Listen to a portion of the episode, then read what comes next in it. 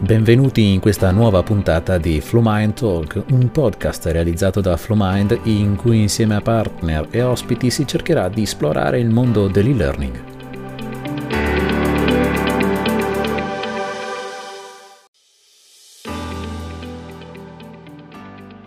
Benvenuti in questa nuova puntata di Flowmind Talk, un podcast realizzato da Flowmind in cui insieme a partner e ospiti si cercherà di esplorare il mondo dell'e-learning.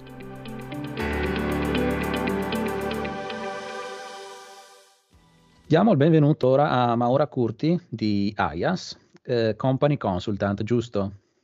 Esatto. AIAS è una, un'azienda che nasce ormai, anzi è, è, operativa da più di 45 anni se non sbaglio, nasce intorno al 75 se non ho letto male. Magari ci vuoi dare una, una piccola presentazione di chi siete e che cosa fate? Assolutamente. Eh, AIAS è un'associazione eh, quindi una onlus che ha come scopo la promozione della salute e sicurezza nei luoghi di lavoro e ehm, a un certo punto della sua vita si è affacciata anche sulla parte ambiente. Eh, chi è iscritto a IAS di solito è un, o un RSPP o un HS, quindi comunque ha proprio il ruolo all'interno dell'azienda di occuparsi di questi aspetti. Eh, gli associati sono su tutta Italia, sono anche un numero abbastanza elevato, parliamo di qualche migliaia. Eh, ma come giustamente dicevi tu, sono più di 40 anni che eh, l'associazione certo. esiste e ha questo ruolo. Negli anni, eh, qualche anno dopo la, la creazione dell'associazione, si è creata anche la parte SRL che si occupa della formazione la parte SRL ha cambiato nomi nel tempo, da eh, qualche anno, eh, adesso non ricordo di preciso l'anno, ma già da qualche anno eh, si chiama IAS Academy, si è deciso proprio di dare la connotazione uh-huh. di Academy e ehm, io sono dipendente della, della, dell'ente di formazione. Ci occupiamo sia di formazione in aula eh, diciamo che è la parte più corposa, sia come corsi interaziendali, quindi tenuti presso le nostre aule, che eh, presso le aziende. E poi c'è il settore dell'e-learning. Eh, certo. Per un certo. po' siamo anche mh, casa editrice, ma ah. sappiamo benissimo che adesso anche la parte dell'editoria sta cambiando, comunque soprattutto per quanto riguarda ehm, questi settori così specifici, magari si punta di più sull'e-learning o sull'ebook. Certo.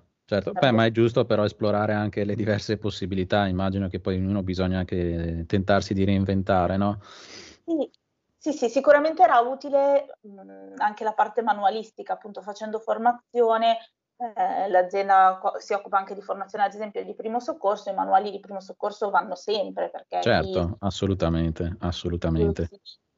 L'e-learning in realtà è una cosa che stiamo sviluppando meglio eh, di recente perché comunque all'inizio, all'inizio quando è stata creata ancora non, non esisteva l'e-learning, non sapeva neanche certo. cosa. diciamo che la curiosità c'è sempre stata, però la, la, necessità anche perché i clienti comunque sentono questa necessità e la manifestano e quindi è un continuo, è proprio il settore che è in continuo miglioramento sicuramente. Eh, eh, colgo, colgo, la palla al balzo parlando di learning perché penso che il, nell'ultimo anno almeno ci sia stata una spinta quasi non voluta a causa della, della pandemia, del Covid-19 rispetto alla, alla, formazione diciamo così fisica e in aula. Voi come l'avete, l'avete vissuta? Magari anche perché voi avete appunto molti anni di storia alle spalle, avete visto proprio una transizione o comunque un'evoluzione nella formazione nel tempo. Come è impattato per voi intanto il Covid-19 dopo magari vediamo i, gli aspetti dell'e-learning?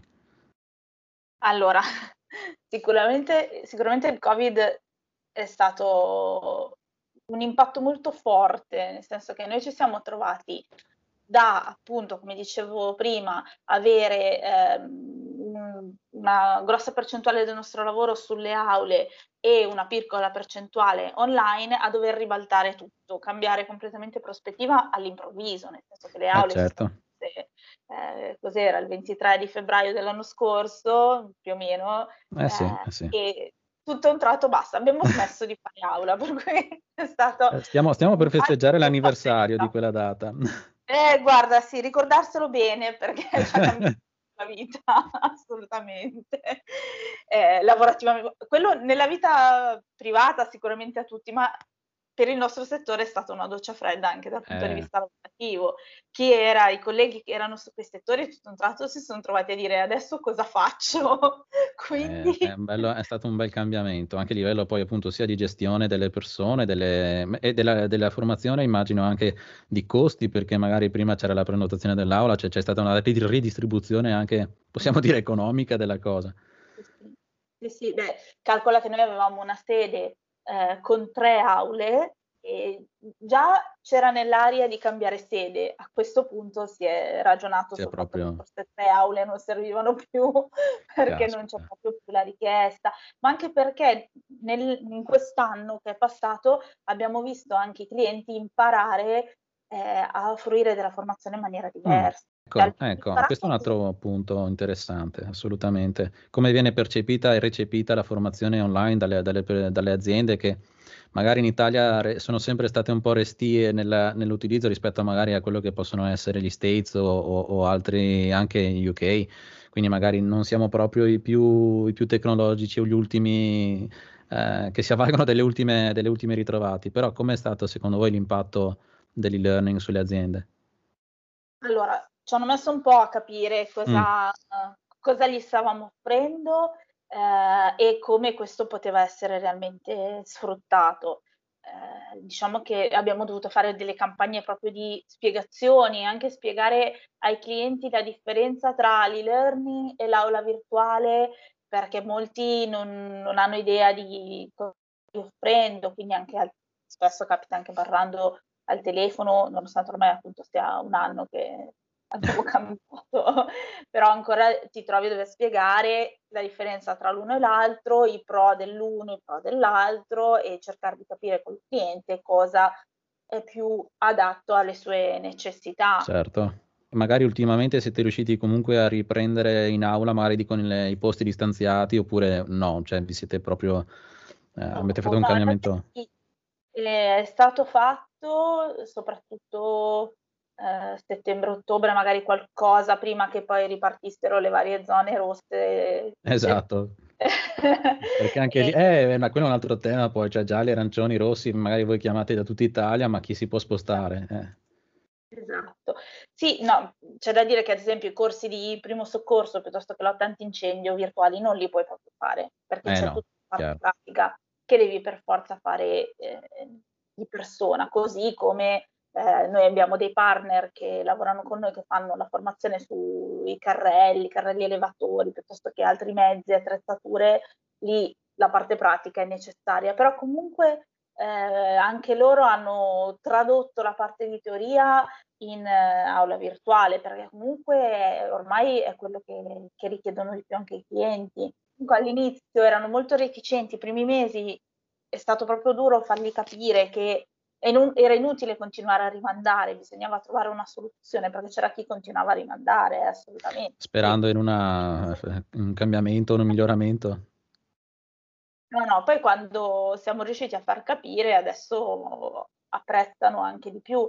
Dall'altra parte hai anche i clienti che magari vorrebbero l'e-learning anche su cose che non si possono fare, perché comunque, eh, noi lavoriamo per lo più su formazione obbligatoria regolata dall'accordo Stato-Regioni e l'accordo Stato-Regioni ad esempio ti dice che eh, la formazione lavoratori, i rischi specifici per eh, i rischi medi e alti, che sono dei concetti abbastanza magari particolari, vanno fatti necessariamente con la presenza del docente, quindi non puoi fare l'e-learning classico. Esattamente, è solo una l'opzione, chiaro, chiaro. Esatto.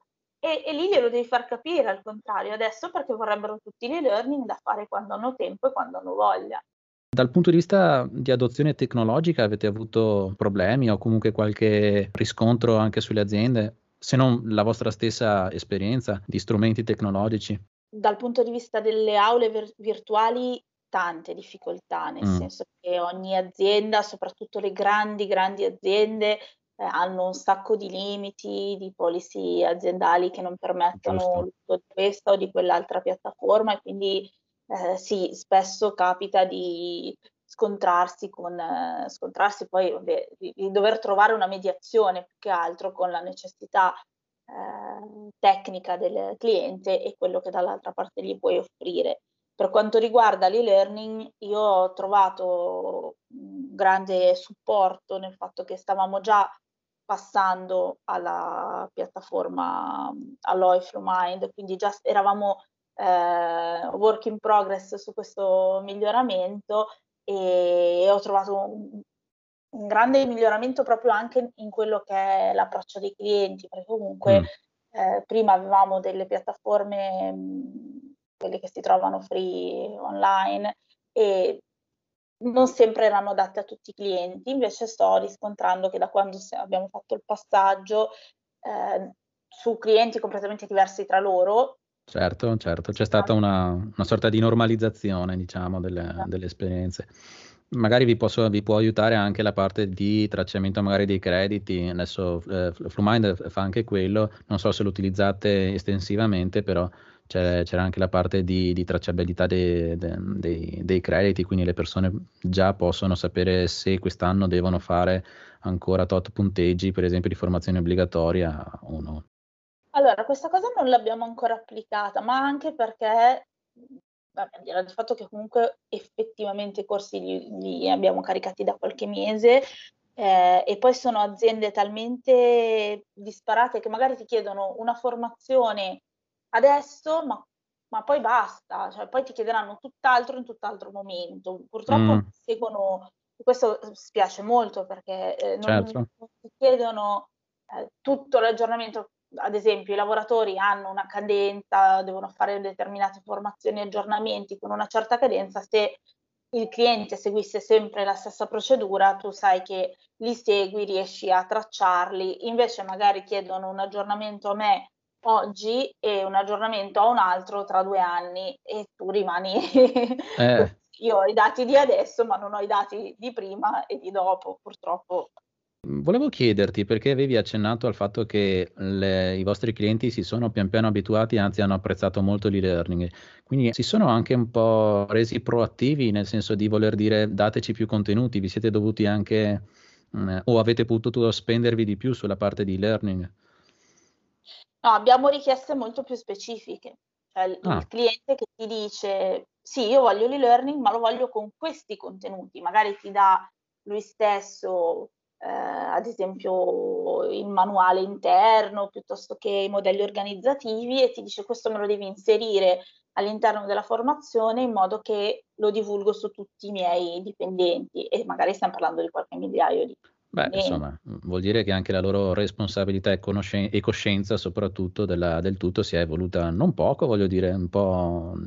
È stato un volano non indifferente questo Covid, da quel punto di vista.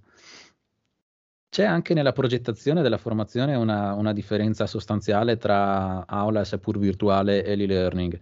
Eh, su questo, come è stata la vostra esperienza? Ci sono stati difficoltà o vantaggi nel progettare le lezioni e-learning piuttosto che aule virtuali?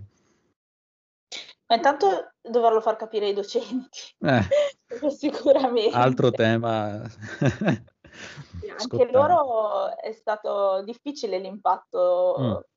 I primi mesi, eh, però piano piano si è visto chi riusciva a stare al passo e a seguire le necessità e chi ci ha messo di più o si è proprio fermato. Ah, eh, avete no, avuto anche questi casi? Sì, sì, ma noi abbiamo anche tantissimi docenti, quindi a un certo punto la scrematura è Vabbè, certo. naturale, senza, senza cattiveria. no, no, beh, è darwiniana la cosa, cioè vince chi si adatta, per cui se, se, se, hai fame poi ti devi anche un po' adattare, altrimenti largo, largo ai giovani, no? è, è veramente così, nel senso che abbiamo magari abbassato un pochettino la media d'età dei nostri docenti, anche perché per il settore in cui siamo eh, la media d'età tendenzialmente sia dei docenti che degli utenti è abbastanza alta. Eh, mm. Non esce il neolaureato e viene a fare il corso da noi. Di solito è chi ha già un po' di esperienza e ha bisogno di eh, implementare la propria formazione, estendersi su altri settori, che allora viene da noi. Quindi è chi di solito ha già un bagaglio di formazione e di esperienza lavorativa e anche il docente di solito conseguenza non è il mio laureato ma chi porta la sua esperienza e viene a Assolutamente. spiegarla. Assolutamente. Beh, allora adesso senza togliere magari ai rampanti quarantenni e trentenni, anzi, beh, io sono a metà per cui non mi metto tra i vecchi, ma insomma, uh, vi, siete, vi, siete, messi anche a confronto con una generazione che magari non era proprio così avvezza all'utilizzo continuativo di strumenti online, come magari potrebbero essere i giovani. Sì, sì. Sì, eh, e come dicevamo prima, appunto, c'è stata una scrematura su chi proprio non, non riusciva mm-hmm a entrare in contatto, qui ti parlo più che altro dei docenti. Sì, sì, sì. Chi invece magari era già un po' più avvezzo, è dovuto semplicemente eh, fare una, un passaggio in più, imparare a usare strumenti in più, ma adesso abbiamo dei bellissimi risultati, eh, proprio anche sull'e-learning, docenti che ci danno già il materiale con l'audio mh, fatto bene, fatto magari da loro tutto quanto. Ah, vedi. Ah, sì, bisognava eh, veramente... Questo, eh, eh sì, beh, all'inizio è così, bisogna ingranare, ingranare, però già il fatto che si spendano anche loro come energie per darvi tutto quanto pronto a, a, ad essere, possiamo dire, scormizzato, cioè creato questo pacchetto di, di, di corsi non è, non, è niente, non è niente male, vuol dire che avete anche voi lavorato bene a livello di comunicazione. Eh, bene, eh, è, è, quindi positivo anche il fatto che poi magari le piattaforme, nella fattispecie ovviamente io rappresento Flumind, ma insomma ci sia la possibilità di creare pacchetti SCORM e anche secondo me i, i famosi percorsi di, di, di, apprendimento, quindi le playlist magari mh, mm, eh, piuttosto che il learning plan. Questo vi, vi è mai stato d'aiuto? Sì, ehm, allora io eh, sono io che carico direttamente i corsi in piattaforma mm. e ti dico è utile perché mi permette di eh, unire insieme magari percorsi diversi. Ti eh faccio eh un esempio pratico. Eh, chi deve fare l'aggiornamento lavoratori per la sicurezza sul lavoro non, non, ha degli argomenti vincolati dalla normativa, deve rimanere in un cerco, certo target, ma non certo. è scritto da nessuna parte il programma effettivo. Eh, quindi mi ritrovo a unire, a creare proprio delle playlist con gli argomenti che mi chiedono i clienti e questa cosa certo. è, è ben strutturata sicuramente sulla piattaforma. Allora ti ringraziamo Maura e vi auguriamo buona fortuna adesso anche perché il, il Covid non è finito qui, però ormai possiamo dire che c'è stato uno shift, un cambiamento importante tra uh, aula fisica e e-learning che ha favorito quest'ultimo. Buon lavoro. Grazie a te. Ciao.